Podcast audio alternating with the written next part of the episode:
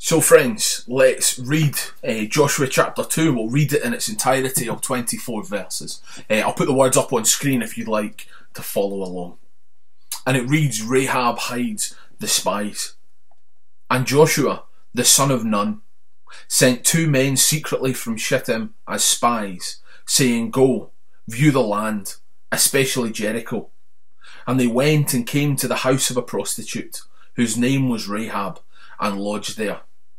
And it was told to the king of Jericho, Behold, men of Israel have come here tonight to search out the land. Then the king of Jericho sent to Rahab, saying, Bring out the men who have come to you, who entered your house, for they have come to search out all the land. But the woman had taken the two men and hidden them. And she said, True, the men came to me, but I did not know where they were from. And when the gate was about to be closed at dark, the men went out. I do not know where the men went. Pursue them quickly, for you will overtake them. But she had brought them up to the roof and hid them with the stacks of flax that she had laid in order on the roof. So the men pursued after them on the way to the Jordan as far as the fords. And the gates were shut as soon as the pursuers had gone out.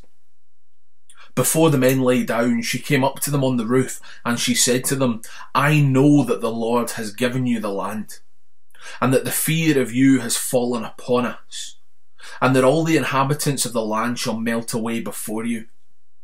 For we have heard how the Lord dries up the waters of the Red Sea before you when you came out of Egypt, and what you did to the two kings of the Amorites who were beyond the Jordan, to Sihon and Og, whom you devoted to destruction. And as soon as we heard it, our hearts melted, and there was no spirit left in any man because of you. For the Lord your God, He is God in heavens above and the earth beneath.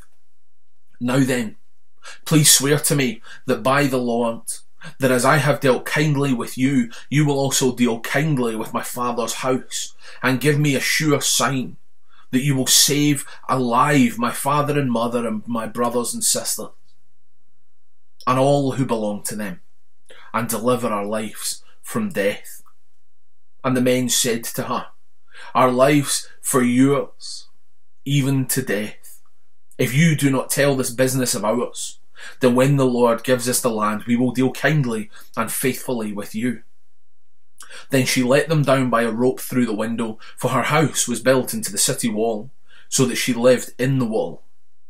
She said to them, Go into the hills, or the pursuers will encounter you, and hide there three days until the pursuers have returned. Then afterward you may go away. The men said to her, We will be guiltless with respect to this oath of yours that you have made us swear. Behold, when we come into the land, you shall tie the scarlet cord in the window through which you let us down. And you shall gather into your house your father and mother and brothers and all of your father's household. Then if anyone goes out of the door of your house into the street, his blood shall be on his own head, and we shall be guiltless. But if a hand is laid on anyone who is with you in the house, his blood shall be on our head. But if you tell this business, business of ours, then we shall be guiltless with respect to your oath that you have made us swear. And she said, According to your words, so be it. Then she sent them away, and they departed. And she tied the scarlet cord in the window. They departed and went into the hills, and remained there three days, until the pursuers returned. And the pursuers searched along the way, and found nothing. Then the two men returned. They came down from the hills and passed over and came to the Jordan, the son of Nun. And they told him all that had happened to them. And they said to Joshua, Truly the Lord has given all the land into our hands, and also all the inhabitants of the land melt away because of us. A huge thank you to Amy for leading us through our children's talk in a passage that is no mean feat to try and take care of and speak to our children from. And a massive thank you to our Kids Talk team who have committed to running alongside our preaching series in Joshua with our children's talk. And I hope it shows us that in all of Scripture, uh, with a bit of thought and a bit of effort, we can make everything applicable to the life of our children. So thank you, Amy. And also a huge thank you to John McKinnon, who so wonderfully opened up and set out our series in Joshua last week for us. I've always appreciated John's clear and faithful biblical ministry. So this morning we move into chapter 2. Moses has died, Joshua has assumed uh, command, and God has made it clear, as we looked at last week, that He is with Joshua. That Joshua is to be strong and courageous, and that God will lead him and his people into the promised land. And chapter 2 kicks off for us the next three chapters of the Israelites entering the land. And this culminates in the passage of the soldiers and the people walking round the walls of Jericho. Uh, a marvellous story that we'll read of in Joshua 6 in a couple of weeks' time. Chapters 2, 3, 4, and 5 are all about God's promises to his people. His promises that they have a land he has promised to them and a land that they will receive. When I was younger, my dream job was to be a football manager. I loved to play football, but I was absolutely stinking. I, still am not very good at all. But when I was young, some of my best friends were Manchester United fans. And I remember that at the weekend we'd stick on the VHSs of Man United's treble winning season and uh, Champions League wins and all the amazing things, the class of 99. If you don't know who that is, go and have a look. Some of the best football you'll ever see played. Remember seeing videos of David Beckham's free kicks and some of the tactical masterclasses that that Man United team uh, played. Football that I don't believe has ever been better, but some might disagree with me. And a lot of that was down to Sir Alex Ferguson, who I'm sure we've all heard of. The probably, in fact, definitely, the greatest football manager to ever live.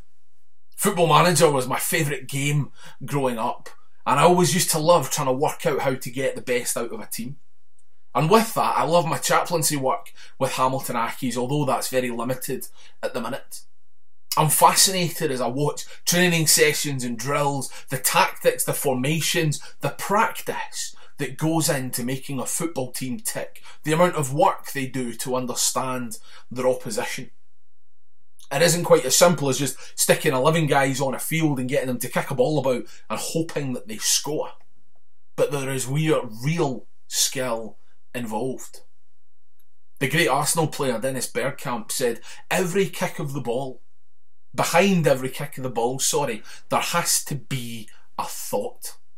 Football is a game of strategy, tactics, preparation, understanding your opposition and training, and a bit of skill helps too. Unlike the greatest of all football managers, Joshua was a man who would like to be prepared. He liked to understand his opposition, and he was a level headed man who was full of wisdom.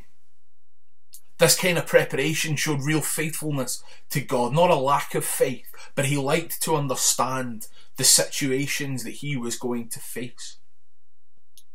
God promises success to Joshua. We meet him here in chapter 2, the beginning of the preparations to go into the land that God has promised them. And Joshua sends two men secretly from Shittim where they were, as spies to go and view the land, especially Jericho, the land that shortly would become theirs. And we must remember in all of this that Jericho was an ungodly place, an idolatrous place, a pagan place, a sinful culture. So what I want to do is I just want to summarise a little bit what we find in these 24 verses. Then we'll look at the gospel parallel and the application that we can pull from this that I find really, really exciting. We find very simply in the first seven verses here the story of Rahab concealing the two spies. The two spies stayed with a woman who was sinful, who eh, had an occupation that was sinful, that wasn't good, that would have been looked down upon in society. And the first question that comes with this is why on earth are these two men staying with a prostitute? Most likely in her work, she owns some kind of tavern, brothel, and it was situated within the walls. And I imagine a lot of it is to do with the recommendation that will have come to them for, in terms of location.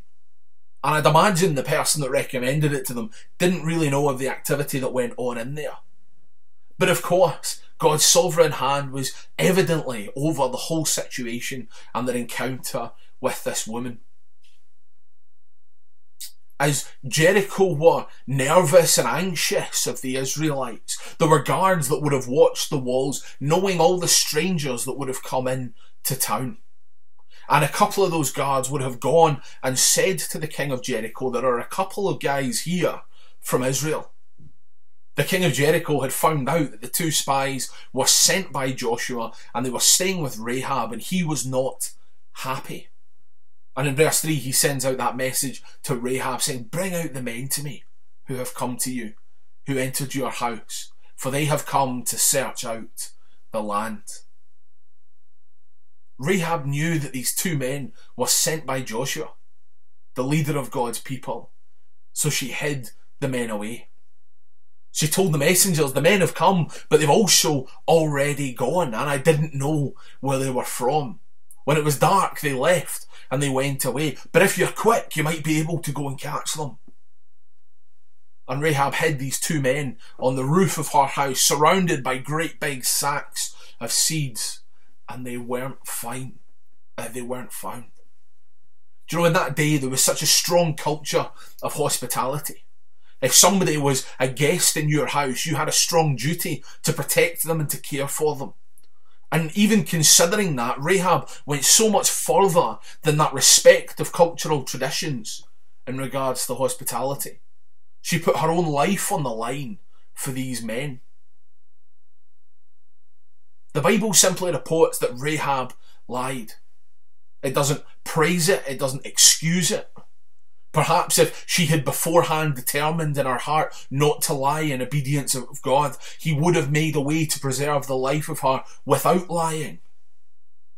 And it's important that we recognise that Rahab's lie isn't justified, but also to recognise that it did take courage considering that she too was a sinner in a city that was pagan, that was given over to the worship of false gods and immorality. She would have had no previous contact with the Word of God or the things of God or the people of God.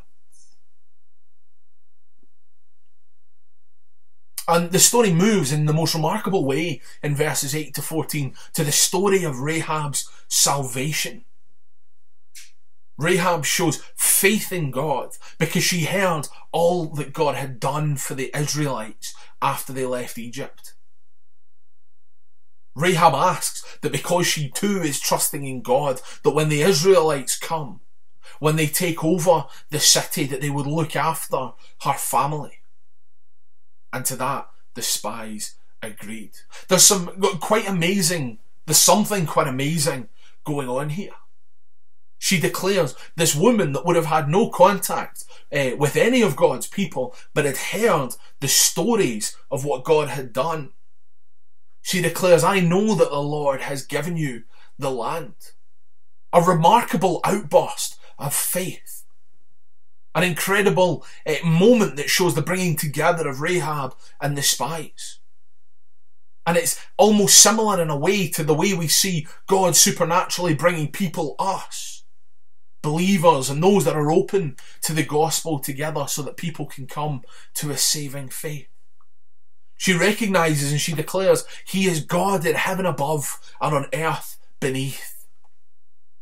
Rahab's declaration was proof of her faith. It maybe wasn't a strong faith, it wasn't a perfect faith, but her faith is commendable nonetheless. She believes that the God of Israel was the God of all things. We may be appalled at the fact that Rahab was a prostitute or that she was a liar. But the fact is, she wasn't saved by her works, she was saved by her faith in God.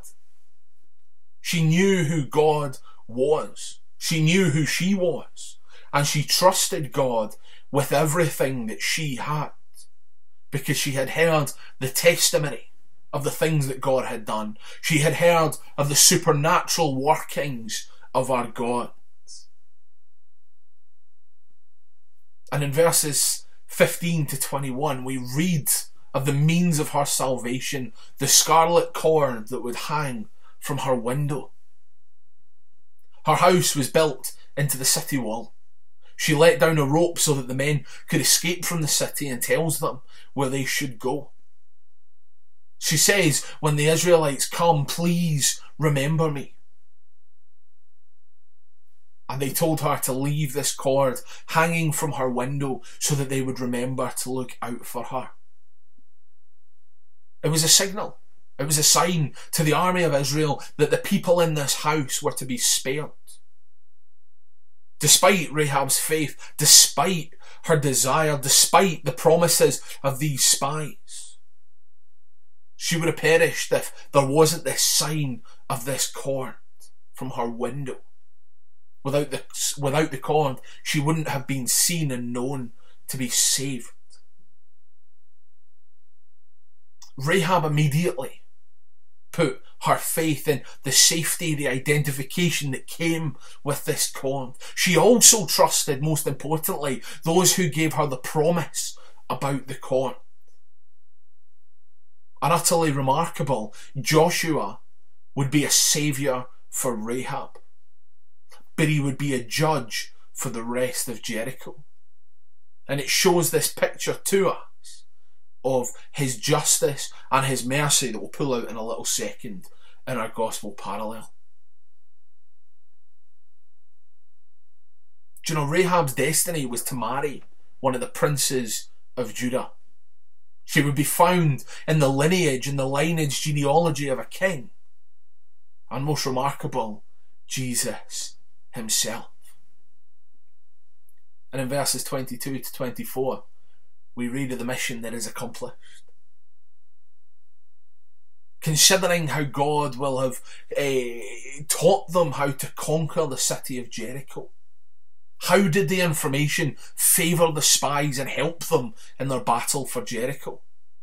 Well, Jericho was one of the strongest and most heavily fortified cities in Canaan. If Israel were to conquer it, the whole land would be before them. But how did this reconnaissance, this inter- information finding mission help them in battle? Well, it didn't really help them at all, did it? Because God told them to do something utterly bonkers in walking round the walls. But we won't go into that too much as we'll find out more in a couple of weeks. But there was also another plan. We look at this and think, why did they bother sending these spies when God wasn't going to use any of that to conquer Jericho? Well, there was another purpose in spending, sending those spies. And that purpose was to save Rahab. And we see this most remarkable moment that God has commanded, and these men have gone to bring one woman and her father's house to salvation. Someone seemingly impossible to save. someone can seem impossible to save. But God's hand is never too far away, never too distant to save anyone. And He can work in amazing ways to bring salvation to those that He chooses. So I want us to take all of this, the summary of this passage, and try to apply it to us, and also think of a little bit of the gospel parallel that we so wonderfully see in this story the first comment. God used the sinful and looked down upon woman to do an important task. We might not be prostitutes, but we are sinners. We do not have to be defined by our sin because we too can be transformed and renewed by the grace of God. Her sin didn't define Rahab, but her faith did. We start our story here with a disgraced sinner. A sinner whose acts and sins are obvious in the nature of her work. This woman in a state of separation from God, a life that is consumed by sin. But then we find verse 10. She hears about this God. She hears about what this God has done. She hears about the God that split the Red Sea. She heard what God had done to the Amorite kings Sihon and Og because they refused to give God's people safe passage in Numbers 21. And she says, as soon as we heard it, our hearts melted. This woman, this prostitute, this woman with a heart of stone, this sinner separated from God, heard of the faithfulness of the God of Israel. And her heart melted. And in response, she declares, For the Lord your God is in the heavens above and on the earth beneath.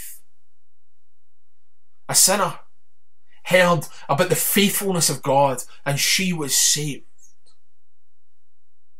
Soon the Israelites would descend upon Jericho. But this woman and her family would be saved because she knew and trusted that the Lord God, who is in heaven above and on earth below, was with her and would save her. Do you know, friends, we may not have sins that are as visible or as obvious as a prostitute. But my goodness, do we not fall as far short of the glory of God as she did? And indeed, today, it is the faithfulness of God and the testimony of who God is and all that He has done through His Son, the Lord Jesus, that saves us too. Okay, we are no longer in the old covenant, but now by the blood of Jesus, the blood that was shed in the new covenant through His grace, we too can know and trust God. And if we repent from our sinfulness and we put our trust in Him, we will be saved. Do you know the most marvellous and the most remarkable part of Rahab's story, I believe, comes over a thousand years later. We flick to Matthew chapter 1 and verse 5. And we open up at the genealogy of Jesus, the bit that nobody really likes to read because it's very long with some names that are hard to pronounce. Sometimes we just like to skip that bit and we start in Matthew chapter 2. But Matthew 1 verse 5 reads, And Solomon sorry, and Salmon, the father of Boaz, by Rahab. Rahab, part of the heritage and the lineage of Jesus. How amazing is it that all throughout history God has used sinners to his glory? Do you know there are some throughout church history who tried to make it look like Rahab wasn't a prostitute? because there is this idea that how can we have a prostitute in the line of Jesus? There needs to be some kind of moral superiority or uprightness about the people of Jesus' line. They have to be good people. But that isn't so. Because even our God, born into this world to save all those who would believe, came with humility. The Christmas story, his birth, shows utter humility. The life of Jesus is lived as one with utter humility. The death of Jesus is one of complete humility. And the heritage of the earthly Jesus is one of humility. It is one of broken people. It is one of sinful people. Jesus had a background a lineage that was pretty ordinary in places. Okay, yes, there was also people like King David and amazing people that maybe Mark said a little bit different from ours, but uh, less the same. They were still broken and sinful people. And that gives us something else in common with our Saviour. That our backgrounds maybe aren't too different. Jesus called himself the friend of sinners. And he says, I didn't come to save the righteous, but the sinner to repentance. He says in Luke 19, the Son of Man came to seek and to save the lost. Many would look at Rahab and say, What good could come from this woman? How could a sinner, especially a sinner like this, that's not me, I'm not a sinner like her. I've got sin, but it's hidden somewhere and most people can't see it, therefore I'm not a sinner like her. But today, friends, how guilty can we be of the same thing? Looking down on someone from a place of moral superiority. But the reality is, we have no moral superiority over anybody. We are no better than anyone else. We are no more deserving of the grace of God than anyone else because the gospel is the gospel for broken people. He didn't come to save the righteous because there is no righteous, but he came to save those that know that their sin hurts God. Our salvation is a free gift from God, not because of anything that we have done or we need to do, but because our God is a good and our gracious God. Friends, our moral superiority can be a dangerous place to be, but it is easy for us to look down on others and think we're better than them. Jesus would have a few words to say to us if that is our attitude. And I guess to, to illustrate that point is interestingly the story of Zacchaeus. Jesus in Jericho, of course, the same place that Rahab was, the spies were. The chief tax collector, a rich man, a hated man, a deceitful man, a man of moral impurity. And as Jesus passed, he saw this short little man sitting in a tree and he called him down. We are told that the crowds grumbled. Even the followers of Jesus, who would have been included in that group of people, they groaned. They groaned because they thought, why is Jesus not spending time with good people like us? Why is he spending time with sinners like Zacchaeus? The crowd said, He has gone in to be the guest of a man who is a sinner, as if they were in some kind of place to say, I am not a sinner, I am better than Zacchaeus, I am better than Rahab.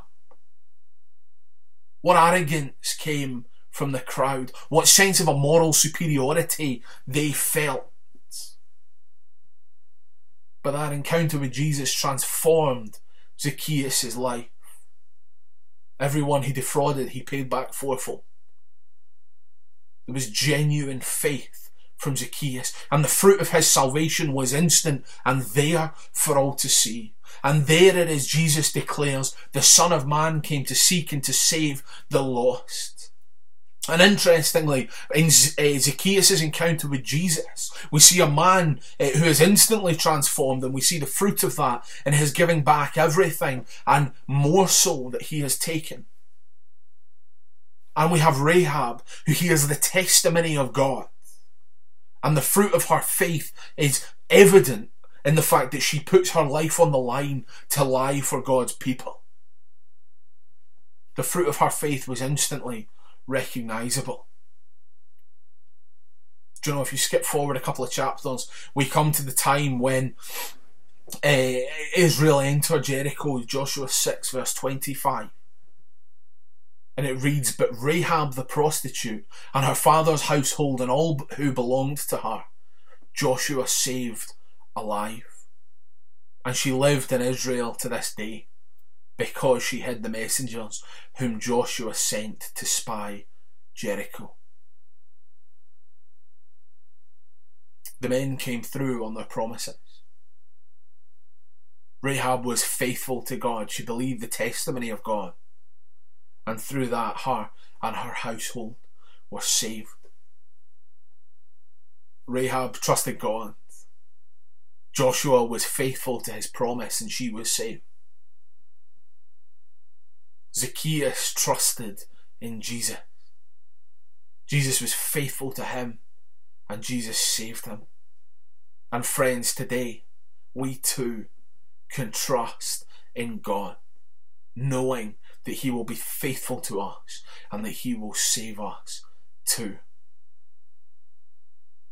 This is a remarkable story of a woman that we maybe don't quite expect to find in this situation. But it is a remarkable story of mercy, a remarkable story of faith. Friends, would we never think that anybody is too far gone for the gospel of the Lord Jesus? And would we never think that, who am I? Who, how can God use me? I have nothing to offer. I'm just me. Well, friends, as we pray, let's pray. God, use me as you would see fit. There was nothing about Rahab that marked her as somebody who could be especially used by God. You imagine her as a woman that is tucked away, a woman who is marginalised and away from things. But God used her in an incredible way and God saved her. So I wonder, as God uses the most unlikely of people, how is God or how can God use you? Would we be open? Would we be actively praying, God, use me as your servant? Where are those conversations that we can have to share the testimony of the good news of God? The reality that He came in His Son to die on a cross and victoriously rise again so that we might know Him. God uses unlikely people. No one is too far gone for the gospel, and each of us, friends, have something to contribute to the kingdom of God. Let's just bow our heads for a moment and pray, shall we?